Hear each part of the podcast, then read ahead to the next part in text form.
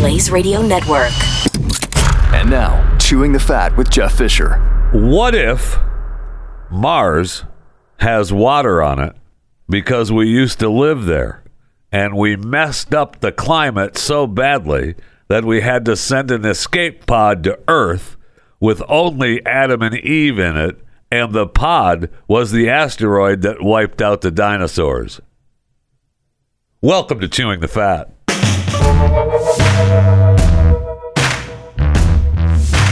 Okay, so I didn't think of that, but uh, I love the what if because uh, really, underneath that, it just should have been think about it.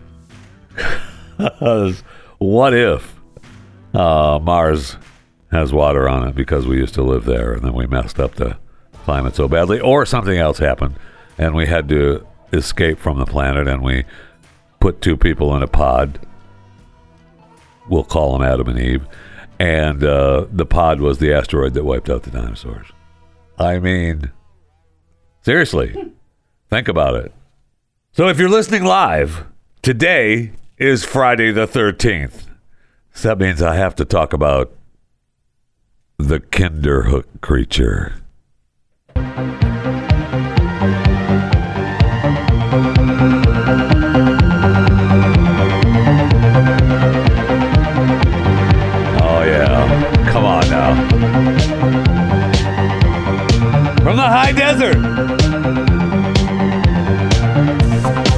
To the author of The Kinderhook Creature and Beyond, uh, Kinderhook residents, Kinderhook is in New York, uh, upstate New York. Uh, according to the author, residents should be familiar with spooky tales of headless horsemen, ghosts, and fairies. But in the 80s, the town became the home of a new type of fright the Kinderhook creature.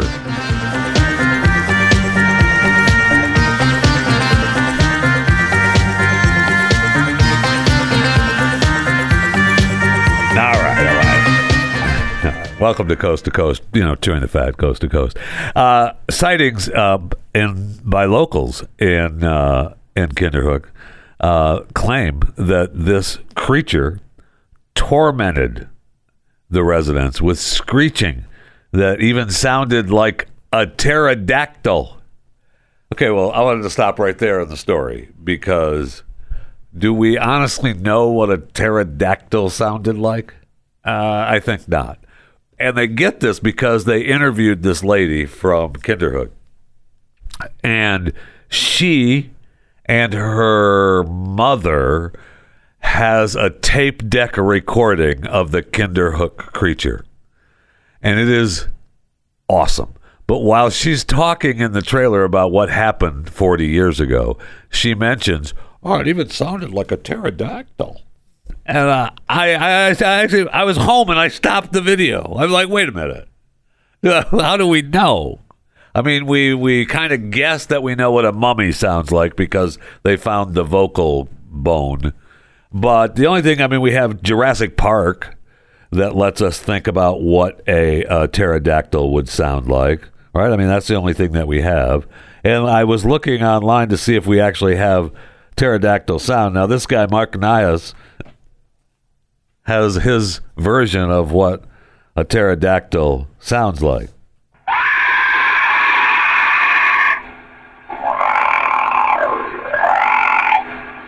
I mean, that's his version. So if that's what a pterodactyl sounds like, then hopefully, when listening to this recording on a cassette deck and a handheld cassette player in Kinderhook, New York, from 40 years ago, that's the sound we're going to hear. So let's go to the living room. Your story. I'm Susan Hollenbeck and I live here. My mother and I taped the noises and uh, heard noises for quite a while over that one summer. I think it was about 82 and again in 88. 82 was a variety of strange noises, like uh, sometimes it would sound like a pig, squealing, and other times it would sound like a giant bird, like a pterodactyl or something. Yeah, like a and, pterodactyl or um, something, you Sometimes know. it would sound almost like Every a time monkey. you hear a bird, you think Um, of a there was also, I think it was when we made the tape, if I'm not mistaken, that my father Oh. went over across the road with a shotgun trying to see if he could see anything, and he said he saw something with red eyes. Oh, something no. that he saw with red eyes, and he said there aren't really any animals native to this area that have red eyes. So what? that Wait. was part of it. Still uh, plays. It's still. Oh, you have Oh, the original good. one? Is oh, that in God. there? Oh, okay, even better then. Excellent. Mom's got All the right. tape player out. New batteries. Oh, here we go. Oh, wait. The Kinderhook creature. I did. Well, I was trying to turn it up. The Kinderhook creature. Oh!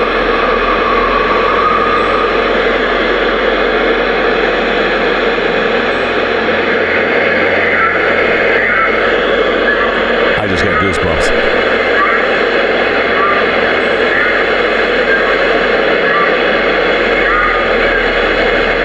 Oh my gosh.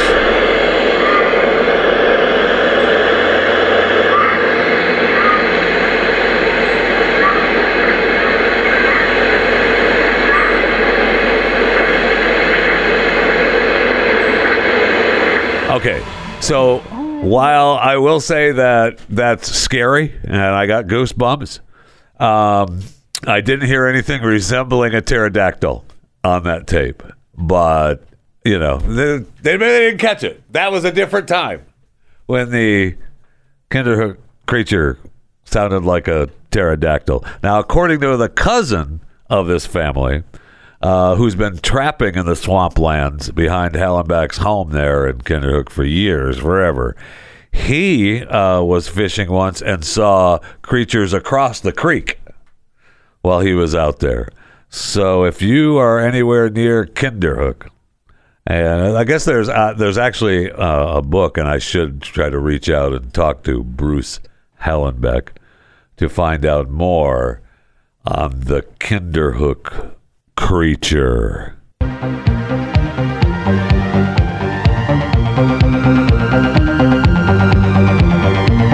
This is Coast to Coast AM.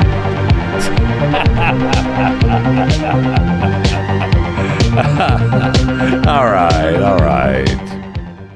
I mean, we do know that according to national security agencies, and we trust every national security agency out there, that uh, hundreds of new reports of UFOs, including many that appear to perform maneuvers that are highly advanced. The nation's top intelligence officer reported that in total 510 unidentified aerial phenomenon observed in protected airspace or near sensitive facilities have been compiled as of August of last year. So, we'd almost want to play the coast to coast music again. 510 unidentified aerial phenomena. Since August of last year, they're everywhere. Even here in the high desert. From Pahrump, Nevada. This is Coast to Coast AM. Oh, all right. This time I mean it. It'll stop. No, seriously. So we do have some breaking news uh, today on Chewing the Fat while we're recording this show. Those of you listening uh, live, it is the uh, 13th, Friday the 13th, uh, 2023. Now, I've had one story that ties into the breaking news for quite a while, and I just have let it go. Uh, was Kim Kardashian breaking down in tears over how hard it's been co-parenting with Ye. It's been so difficult. I have to schedule the nannies and the maids, and I have to find out when the housekeeper is going to be there to keep the house clean after Ye shows up and plays with the kids, and then I've got to make sure that uh, the nanny gets them to school on time. it's been just so hard. I don't think people realize how hard it's been. Co-parenting with Ye. I want to try to make their life as normal as possible, but It's so difficult.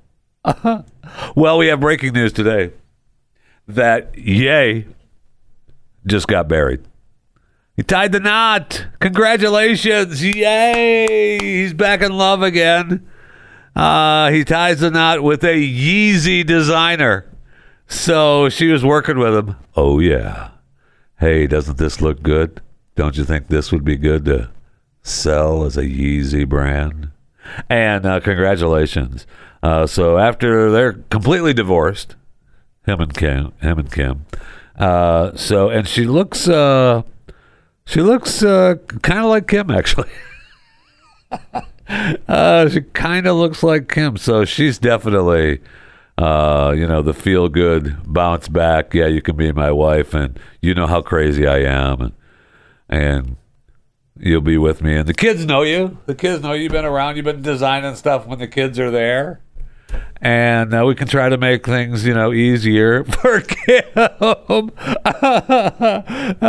trying to co-parent with the kids after divorce. So congratulations to Ye for uh, getting married. We'll see how long this particular marriage lasts.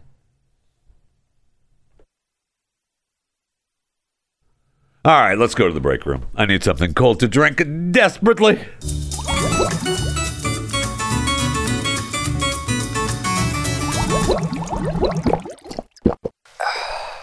I mean, we might as well congratulate Harry uh, on his uh, on his book sales. Incredible, uh, his book Spare, uh, 410 page memoir, sold 1.4 million copies in its first day on shelves, setting a first day nonfiction sales record for Penguin Random House. Uh, they claim that the other Harry, we talked about this uh, the other day, uh, Harry Potter, the other Harry Potter books have uh, logged larger first day sales. So he's got a huge media blitz around the book. And uh, we also know that he's been, you know, doing all the interviews. We talked about all the different interviews that he's done. It's kind of agonizing. But uh, we also talked about the audio version of the book and how good we thought it would be. Well, it's even better than we had anticipated. Now, we know now that he talked about being uh, frostbitten on his face and his ears and his, well, he calls it Todger. And he talked, obviously, he wrote about it in the book. You can't do a book without talking about, you know, having your Todger frostbit. And so uh, someone purchased the audio copy. I did not yet. And uh, this is uh, Harry, uh, in his own voice, his own words, telling you exactly what happened after he, you know, had frostbite on his man part.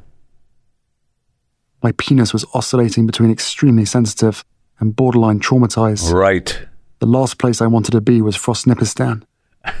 I'd been trying some home remedies, including one recommended by a friend. She'd urged me to apply Elizabeth Arden cream. I love Elizabeth. My mum used that on her lips. Right. You want me to put that on my todger? It works, Harry. Trust me. I found a tube, and the minute I opened it, the smell transported me through time. I felt as if my mother was right there in the room. Then I took a smidge But- and applied it down there. My penis was oscillating between extremely sensitive and borderline traumatized. The last place I wanted No. to be was Frostnipistan. Okay, that's. I mean, there's no doubt about that. That's the last place we wanted you to be, too, Harry. But I'm glad you're okay. Now, I will say this, and this is, you know, this is just me being serious, and I know I try not to be serious about all things, but sometimes you have to be serious about things. And so I just want you to know, personally, that I have never opened a tube of lube. I, I mean cream and smelled it and thought of my mother and then rubbed it on my Todger. I know. I know. I maybe I guess it's just me, but I have I have never done that. So I'm glad he's okay. I guess he's okay. I mean, he's fathered a few kids now. Meghan's fond of saying, "Oh, I was watching that stupid Netflix show of them," and uh, I told you, I told you before on some earlier show that I was watching it, but Oh my gosh, it's just you know Meghan is just uh, you know what? That's my review of the Harry and Meghan Netflix show. Meghan is just no, that's it. Meghan is just. Hey, I see where Ben Affleck, uh, you know him, you love him, uh, was uh, working at uh, some Dunkin' Donuts for the day in Massachusetts. He's a big Dunkin' Donuts fan. That's where he rammed his car, smoked. You know, we caught him smoking butts and hitting the drive-through sign, and he goes to Dunkin' all the time because they have one in L.A. and he loves it. And apparently, he was working the drive-through. Uh, he was grabbing people's orders, and uh, when I first saw the headline, I'm like, "Well, he better been paying for everybody's orders." It's Ben Affleck. I mean, it's cute that he's working the drive-through, but how about you get a little love and pay for what everybody's ordering? And that's what he was doing. People were coming through the drive-through; they'd place their order, and then he would give them their money back and give them their order. I love that. Love that. Now it talks about how he was having fun with people and he was often seen drinking Dunkin'. He loves it. And he just feels like he's spreading the word because he loves Dunkin' so much. I don't know if he is actual an actual corporate investor or not. I wouldn't be surprised that he is a, you know for sure a Dunkin' corporate investor. But uh, I was it doesn't say in this story what the number one question to Ben was while because there's photos of him you know enjoying Dunkin' coffee. There's photos of him working the drive through in Massachusetts. But it doesn't say he was quick-witted and funny. And he was just serving as an employee for the day. That must be nice. That must be nice when you know what I'm going to go pretend I'm a low life drive through work not that all drive through workers are low life especially you people working for Dunkin' no, just a joke, okay? Working the drive through, I'm going to bring myself down to that level. Thanks, Ben. But I'm sure the number one question is, where be J-Lo at? Hello. Oh, oh my gosh. Uh, thank you. You're giving my money back and my coffee. Who are you? I'm, I'm Ben Affleck. Where be J-Lo? I, I won two Academy Awards. Where be J-Lo? Yeah, no, I was I was Batman, and I'm looking to be Batman again. Oh, that's great. Thank you for buying my coffee today. Where be J Lo? That's what everybody wanted to know. He's probably so mad at the end of the day. All he wanted to do was go out back and smoke a butt with the dishwasher at Dunkin'. And I'm sure when he was out back smoking a butt, he was thinking about uh, going to Disney. And then he thought, eh, why go to Disney? Well, uh, hello. Uh, Disney park lovers, uh, apparently your complaints on high prices have reached Mickey's ears. And Disney wants you to know that they still care about you. You, the fan of the Disney parks. So people were really, you know, upset over the last time that Disney was raising prices to the parks. And so Disney, this is their press release, has worked some magic to help guests pay less. Oh, really? I mean, are they lowering the ticket prices to get in the park? Well, no. We're not doing that. What, what are you out of your mind? Uh, we're going to stop charging for overnight parking.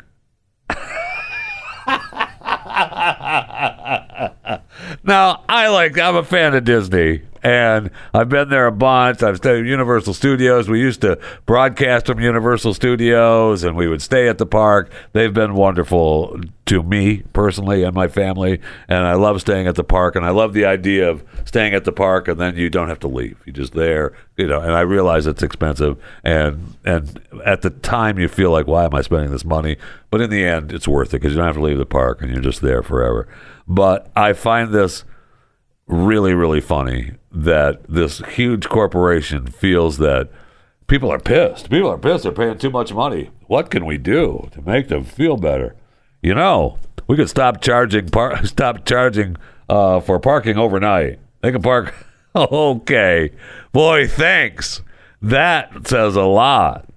So Disney World annual pass holders come to parks on weekday afternoons without a reservation and expand the number of days lower cost tickets are available to Disneyland. So they did a little bit more than to stop charging for overnight parking.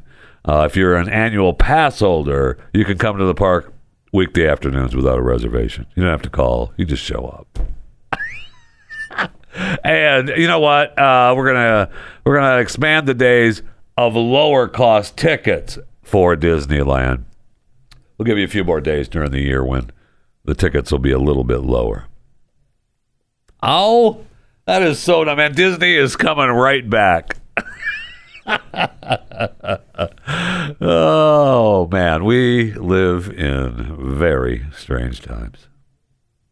Uh, Like, uh, for instance, you watch the show Succession on HBO. I love it. Uh, you know, oh, is there a show you don't love? Well, yeah, there is, but I like Succession. And uh, by the way, when is the when is the new season of Succession? Do we know that? I we cl- they claim that we're going to get uh, in the spring of this year. So two or three months.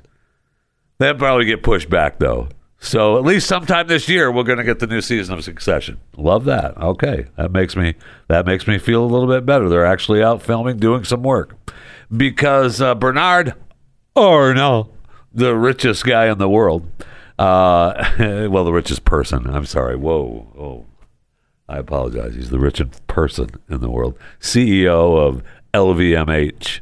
Uh, named his daughter because he's the richest. Remember, uh, Elon was number one for a while. Uh, he got knocked down, and uh, Bezos was number one. Now they're all knocked down. Bernard Arnault is number one now, and uh, he he just named his daughter uh, CEO of the fashion house Dior, setting up a sibling battle for a succession of his company. So, real life against make believe, or is make believe real life? You decide.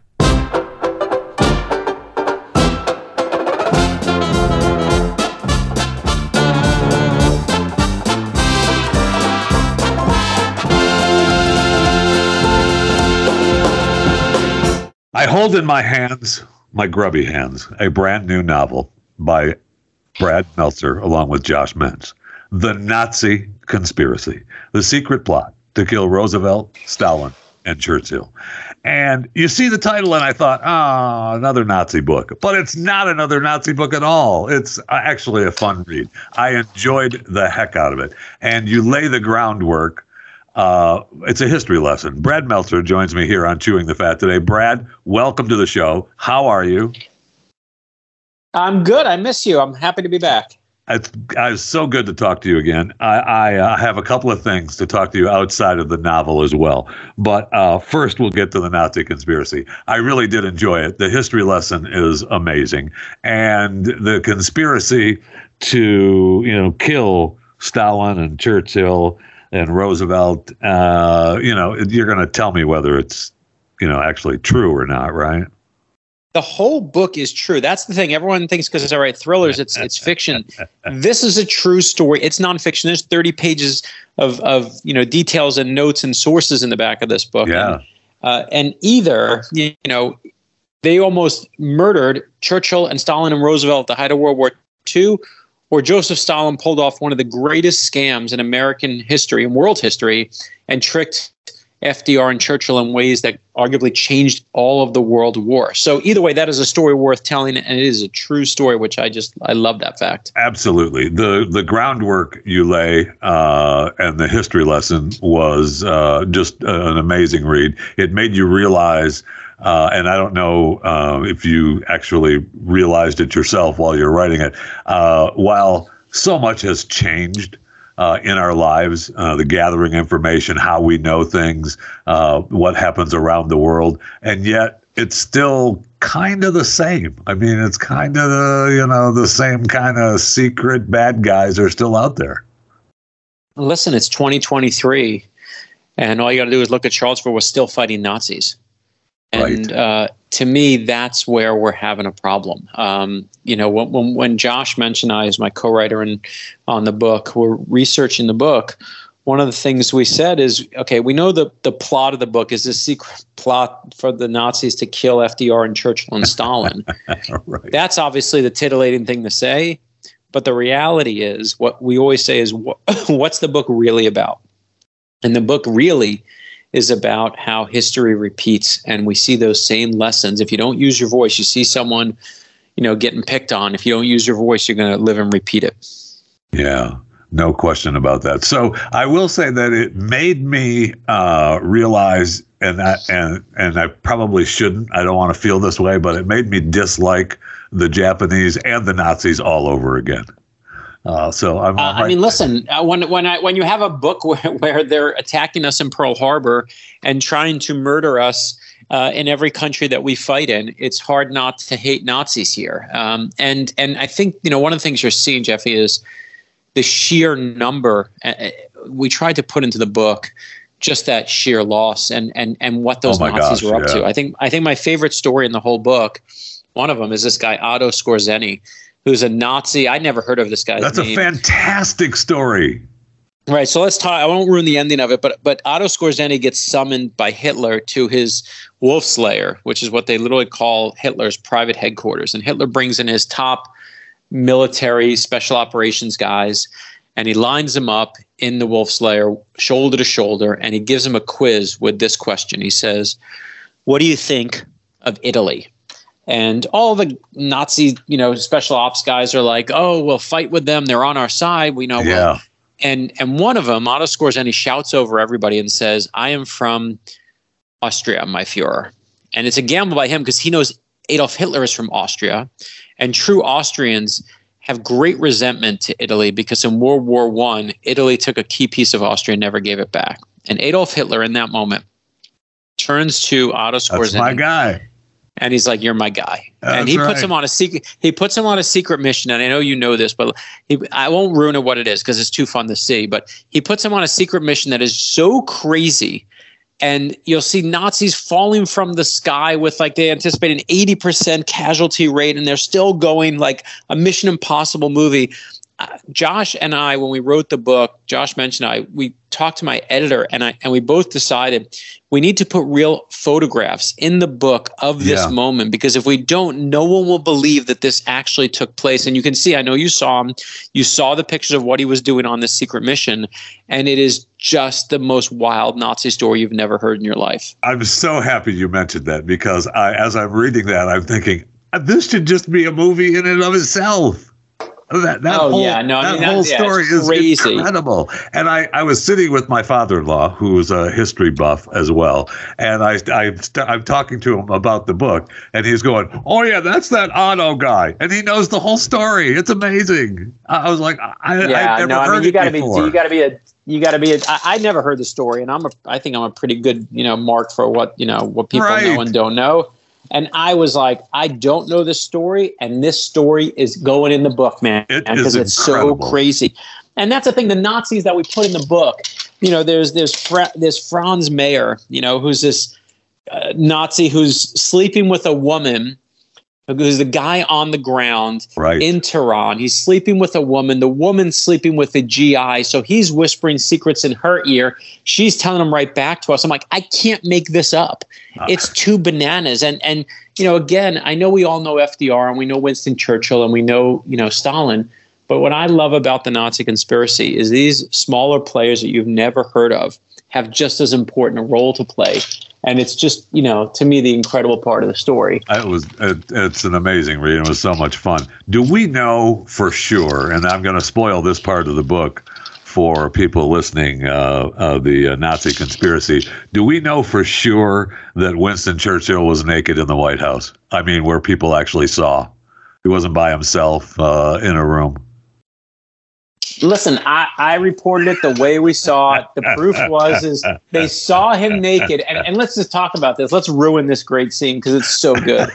is Winston Churchill used to take a bath every day. That was just his ritual. He had a bath, and he you know, and and and he comes to the White House after Pearl Harbor, and he takes a bath, and and FDR and his, his aide walk in on him. He's naked when they open the door because he's you know he they put gave a room to him in the White House, and Winston Churchill says, looks at FDR and he's like the Prime Minister of Great Britain has nothing to hide from the President of the United States. That is a documented fact. And yeah, what I love about that is if I ever get caught naked, that is what I'm going to say. That's the best like line if you're ever caught naked that you should say. Absolutely. It was, it was so funny. Anyway, uh, I know you're up against the up against the world, and I wanted to uh, talk to you here on the first week because the book is out now, right? I can get it anywhere. I don't have to pre-order it from BradMeltzer.com. It's everywhere No. now, right? It is everywhere. You can download it on your Kindle. You can get download it on Audible. The audiobook is there, and you can get the hardcover in any bookstore, Amazon, or your local bookseller. And listen, if you know someone who loves history or you love history, this is the gift because you know, and and you know, this is the moment where you know, it, I'll say one thing. It it opens up with FDR coming to the meeting to meet Stalin and Churchill. His motorcade is coming to town in Tehran, Iran, of all places. Everyone's cheering and they're looking to see the president's motorcade. But as if you really went inside the motorcade, FDR is not there. It's actually a Secret Service decoy who's there, and the real FDR is across town, ducked down in the back of a beat up sedan, and he's hiding because he's worried that there's a Nazi assassin trying to kill him. I just ruined chapter one of the Nazi conspiracy, but that's chapter one for you. That's free on me. And then I also noticed that as we're going back in history and we're talking about things in history, we're still using uh, uh, we're still using today's comments because I see where we're talking about uh, Roosevelt being uh, differently abled uh, instead of uh, just handicapped.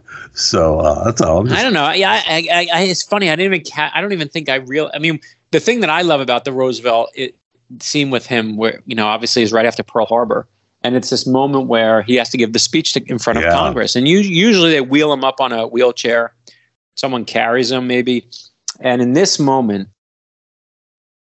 in this moment, one of the things he does is he says, "I'm doing it myself." he has to. and he yeah. takes he takes his his you know his his hand crutches and he, he literally wills himself to his feet drags the dead weight of his legs behind him as he makes his way up there and this is the moment where he of course says that december 7th 1941 is a date that will which will live in infamy if you look up the video on youtube of him giving the speech you'll see he never makes he doesn't use hand motions to accentuate his points like a normal He's politician holding himself up. he's physically willing himself to stand and hold Yeah. himself up. And the only thing he moves is his head because that's what he uses to of course accentuate different points. And i I just love the fact that you get to see this man and everything he's doing for the country at this moment where we need him. And, and listen great leaders the best presidents are not the ones who have the best speeches or who make the best promises. They're the ones who when a disaster strikes like world war ii that they can step up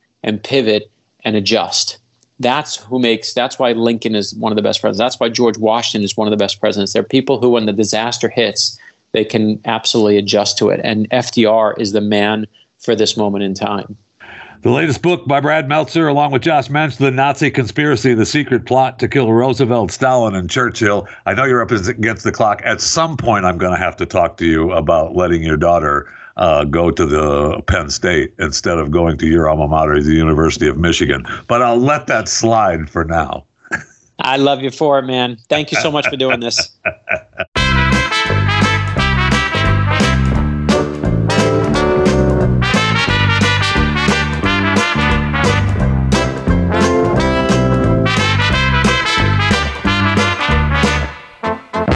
So, who died today? Who died today? Lisa Marie Presley, 54. Rest in peace.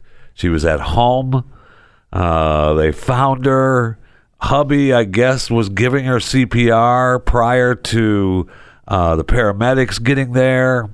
Uh, they determined once the paramedics were there that there were signs of life. They rushed her to the hospital. I saw the report that they had rushed her to the hospital, that she had a cardiac event, and then they said that she was alive and on a pacemaker. And then, nope, never mind, she's dead. I mean, just inc- incredible, incredible. And don't forget, don't you dare look at me and uh, you looking at me right now thinking, oh, it's another one of those cardiac arrests caused from, you know, the thing. no, don't do it. Don't think that. I mean, amazingly, you think about uh, uh, Damar Hamlin, right? With his cardiac event. They said what saved his life was the reaction. They were being so close in top medical care there on the football field. So Elisa Marie didn't have that, right? She had a cardiac event, the arrest, a cardiac arrest, and her hubby tried to give her CPR once he found her. And then it took, uh, I think, nine minutes, they said, or something like that, before the uh, paramedics arrived.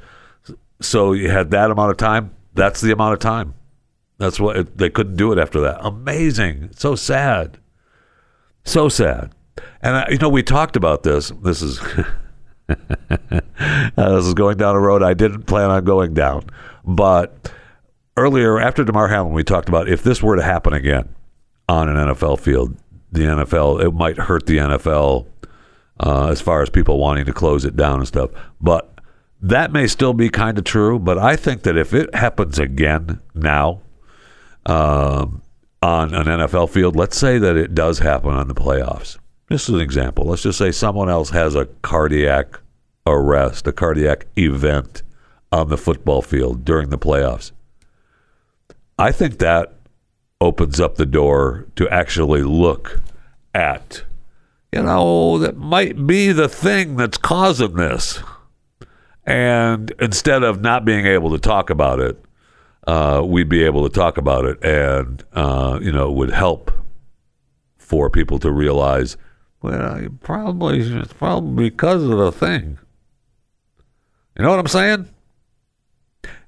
Lisa Marie Presley, dead at the age of 54. Rest in peace. Be sure to follow me on Twitter at JeffyJFR. Facebook and Instagram is Jeff Fisher Radio. You can always email the show, chewingthefat at theblaze.com. You can follow me on uh, my YouTube page, uh, Chewing the Fat with Jeff Fisher, as well. And if you want to, you know, you got a couple of bucks, you want to send somebody a mean thought or a friendly thought, you can always order a cameo because that's not free uh, at Jeffy JFR as well. So I'm guessing I may or may not be here on Monday. Um, Mega Millions a drawing tonight is uh, 1.35 billion dollars. Uh, cash payout. It don't don't shake your head. Don't shake your head like, oh my gosh, he's gonna he's talking like he's gonna win the lottery again. Yeah, I am. Okay. So I could get seven hundred and seven point nine million dollars cash payout from the Mega Millions drawing tonight. Okay. And if I don't win that, well, I got an email yesterday uh, under the heading uh, "Awaiting Your Response." So I'm I'm awaiting the Mega Millions drawing to respond to this email, and the email is from Mister Long Chi or Chai. We'll say Chi. How about we go with Chi? Mister Long C H I. We'll go with Chi. Please, I would like you to keep this proposal as a top secret. Oh boy, I've already ruined it. All right, well, I'm just sharing it with you. Don't worry about it. I would like you to keep this proposal as a top secret and delete it if you are not interested, and get back to me if you are interested for details as regard to the transfer of $26 million to you. Hello? Yes. Now, that's the way it's worded. So I'm not sure, Mr. Chi might it might be a language barrier kind of thing. Uh, this money initially belongs to a Syria client who died in the Syria crisis and had no next of kin in his account opening package in my bank here in Hong Kong, where I'm a bank director. In order to achieve this, I shall require your full name and telephone number to reach you. Most importantly, a confirmation of acceptance from you will be needed, after which I shall furnish you with the full details of this transaction. Please reply to me here and it gives me a separate email. Yours truly, Long Chi.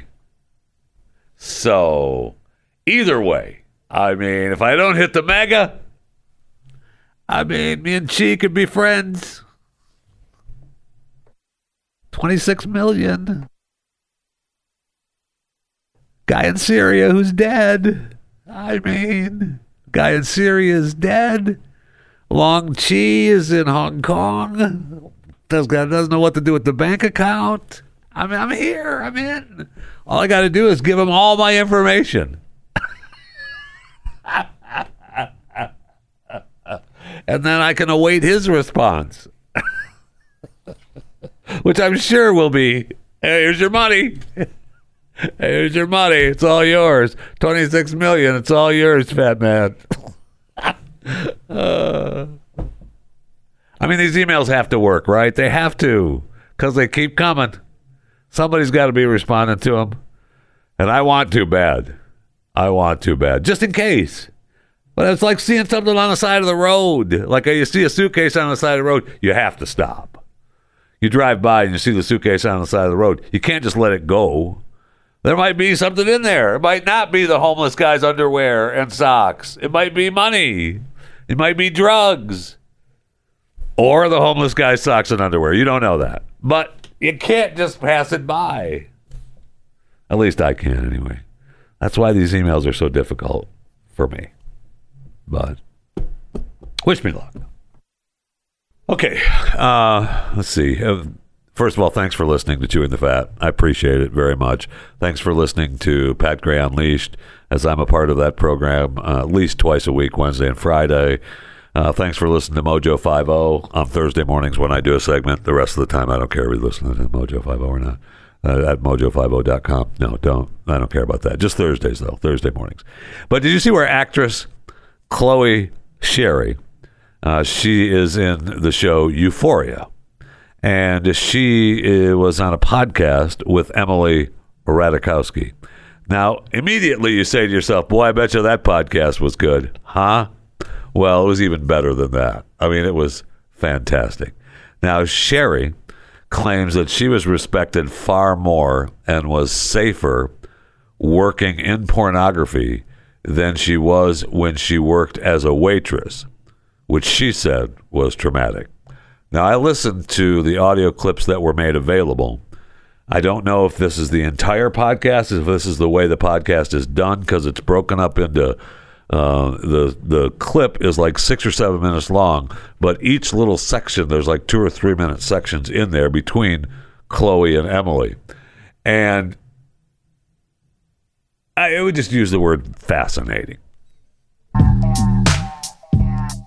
I remember being in like third grade and being obsessed with Paris Hilton and wanting to be like her. Like that makes no sense at all. Like how could you even be anything like a Paris Hilton when you're in third grade? I was trying to be like her and like we would like watch the show and oh like my God. watch like the the one the other one with like Holly Madison and stuff like um the girls next door like all those shows. And like all I wanted to be was like a bimbo from the time I was like 7 or 8 like Wow. it's crazy. Like just because of TV and like what they would show on TV and what they would show in magazines as being good. And like it just made me just want to be that more than anything in the world. Like I just wanted to be like hot and just dumb and like just you know like a bimbo.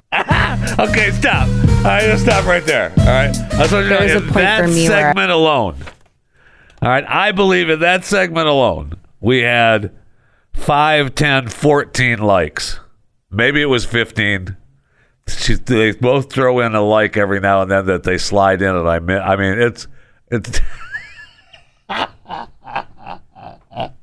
I'm paying. Uh, I'm paying now. This now. I'm gonna play this next segment. Pay attention to the likes, okay? Because well, you're gonna be tested at the end. All right, go ahead. All right. There was a point for me where I was like, okay, this isn't just empowering. This isn't just like amazing, but it feels like that's different for you. Like, how did you, how do you relate to that part of kind of like reflecting on how you've built your career and like your body as a commodity? I I guess at this point I've just back then I didn't realize how lucky I actually was.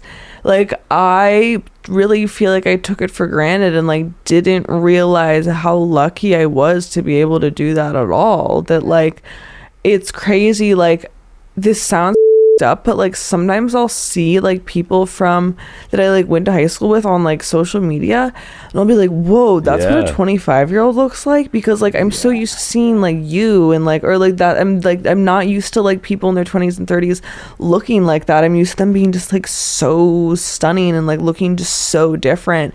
And um yeah, I think I just really had no comprehension of how lucky I actually was and like how fortunate I actually was and how unique my situation actually was. Like I don't know if I fully really getting- understand getting that. Yeah, I never Yeah. fully understood like how lucky I actually was to be able to get out based off of that and not like going to some crazy college or like you know doing something with your mind like most people have to do.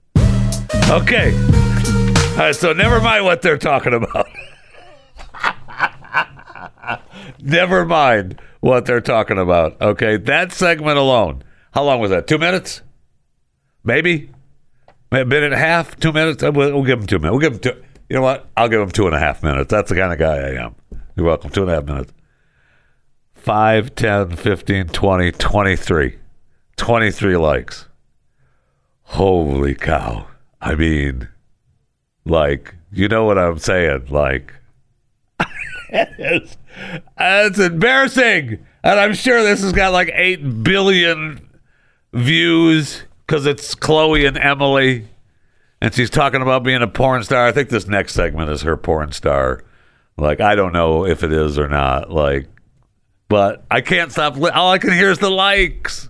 That's it. I can't even listen to what she's talking about. I have, to, I have to read the story because all I can hear is the likes in the story. Amazingly, the printed story doesn't have all the likes. Huh.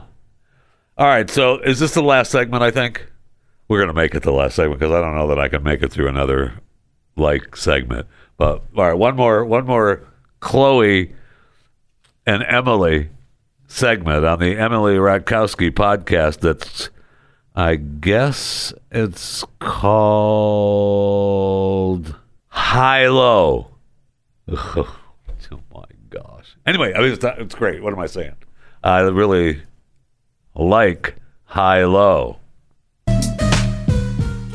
in sex work in general, like being on cam or something like that, like that was the only kind of day that I could get through. Like I couldn't get through a day working as a waitress. Like I literally could not make it through the day.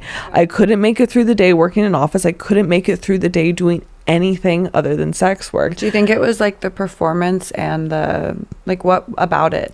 Yeah, I think it was the fact that it was like a performance and the Yeah. fact that like your whole Okay, goal in it is just Okay. I can't make fun of it while it's on because I'm listening for these damn likes. Okay, I want to make fun of it. yeah, you know, I really enjoyed the porn business and I liked, you know, being on the sofa and not thinking about getting rammed because it didn't, there was nothing personal and it was just happening in my life, you know. I can't even do relationships like anymore because you know who knows? I don't know if he likes me, if he doesn't like me. That's why I like porn. You just go in, you do it, and you leave. That's what I like. Okay, I like I like to my boyfriend who's been with me for a while because I just call him up and I say, "Hey, come over and do me," and he does. uh, okay, so I think we're at five right at this segment. I think we're at, we're already at five, and, and I'll stop talking because I have to I have to listen for the likes. Okay, sorry. Go ahead. making someone come and it's not like my whole goal is to like serve 500 people in this night and I'm a cocktail waitress that I can't accomplish that but like to make one person I can accomplish that you know like and I just Emily, yeah, would way rather do that than like what what it was like to be a waitress was like so traumatizing. Like my boss was so creepy. He was like a actual sexual predator. Like nobody in porn's a registered sex offender. Nobody. Right.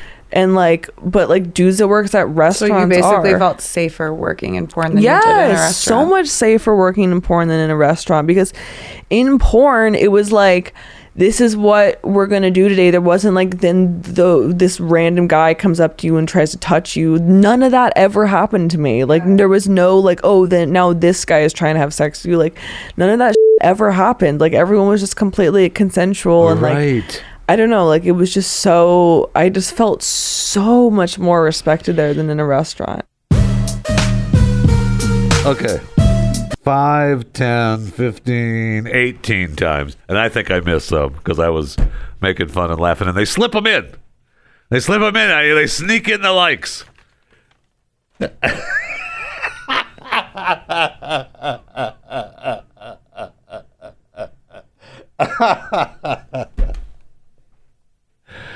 Oh man, oh man, oh man, it's good that she was influenced by Kim Kardashian as a child and just wanted to grow up to be a bimbo. Congratulations, Chloe.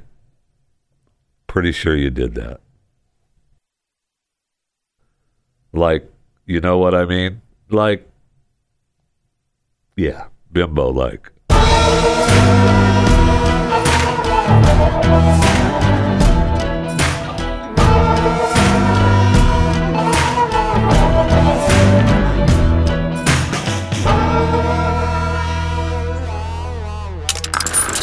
Stream and subscribe to more Blaze Media content at theblaze.com slash podcasts.